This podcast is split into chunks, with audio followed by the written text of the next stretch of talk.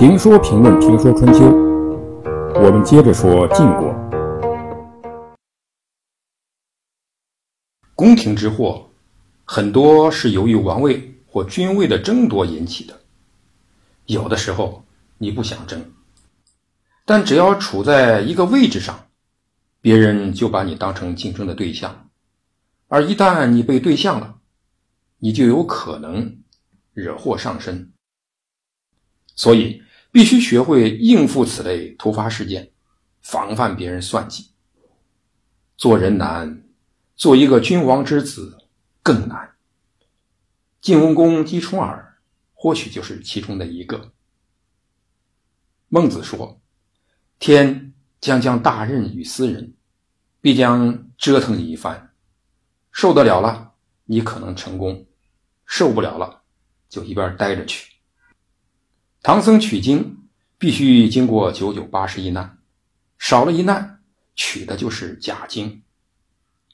所以，人要想有成就，必须先接受考验。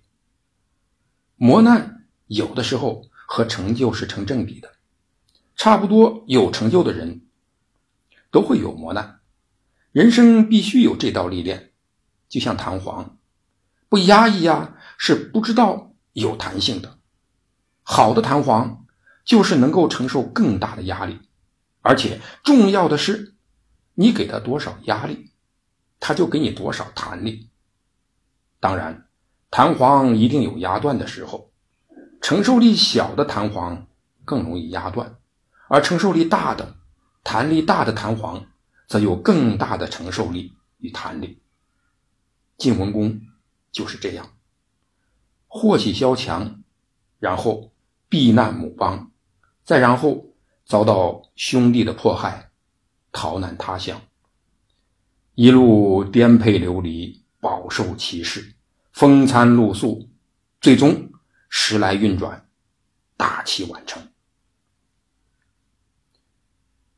晋献公派兵捉拿重耳，重耳虽有诚疑，却不能抵抗，因为捉拿他的。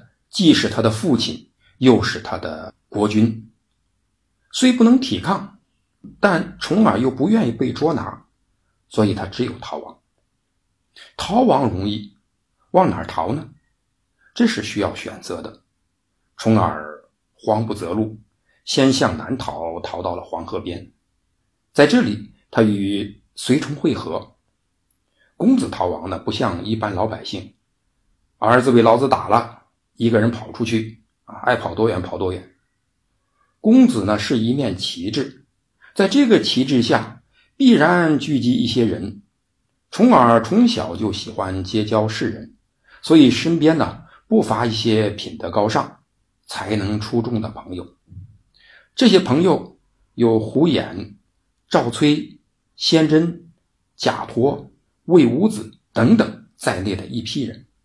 这些人给了重耳很大的帮助，尤其是胡衍，是重耳的亲舅舅，后来更成为他的人生导师。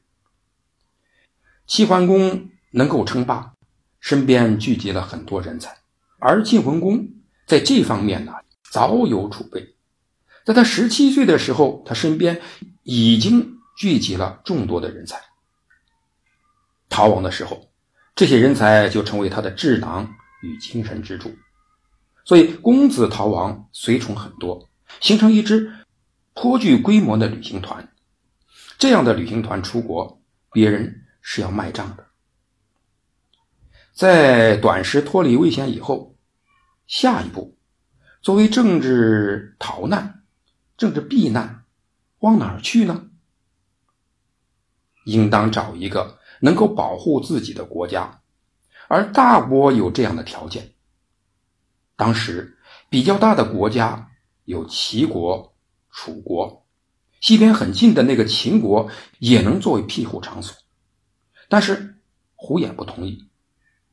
我们可以认为他有这样的分析：齐楚可以依靠，但一是这两个国家太远，千山万水，万水千山，这样仓促的逃出，没有资助，没有盘缠，走远路。